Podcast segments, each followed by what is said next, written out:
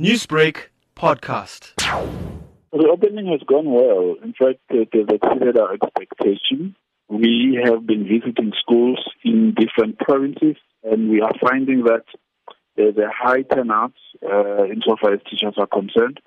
But also, when you look at the learners, uh, they are there in large numbers, especially in those two grades, 7 and 12, when you look at the attendance at per school. So you can see that people were always eager to get back to school, and uh, they were just waiting for us to put in place the health and safety measures.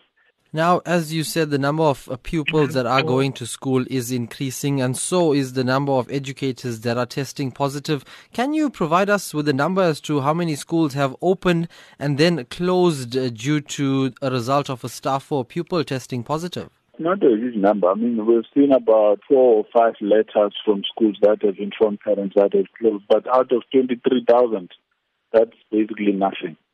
And again, this is people who have been found to be showing symptoms. Others are people who have been confirmed to be positive uh, for COVID-19 as a result of the safety measures that were put in schools.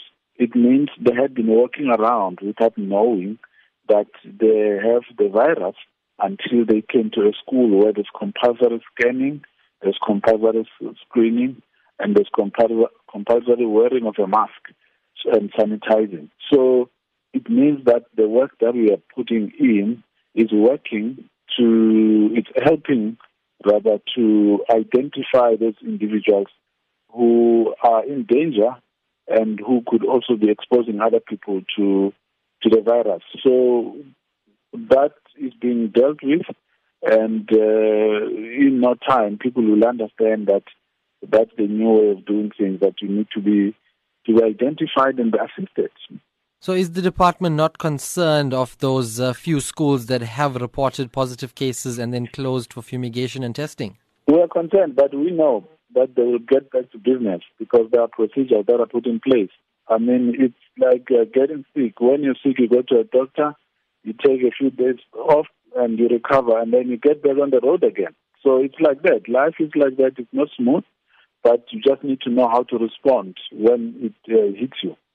And looking at those mostly rural schools that are still without water and haven't opened their doors to pupils again, how is the department going to fast track that so those learners can go back to their own schools to learn? Rand Water is working very hard to reach out to all those schools. And every day they give us a report, they give us uh, images that indicate where they have been. And we are happy with the work that they are doing because it is showing that indeed uh, they are serious about delivering tanks and uh, and filling up those tanks with water so that the learners and teachers can have their own supply for them to be able to comply with the COVID 19 health and safety measures. Newsbreak, Lotus FM, powered by SABC News.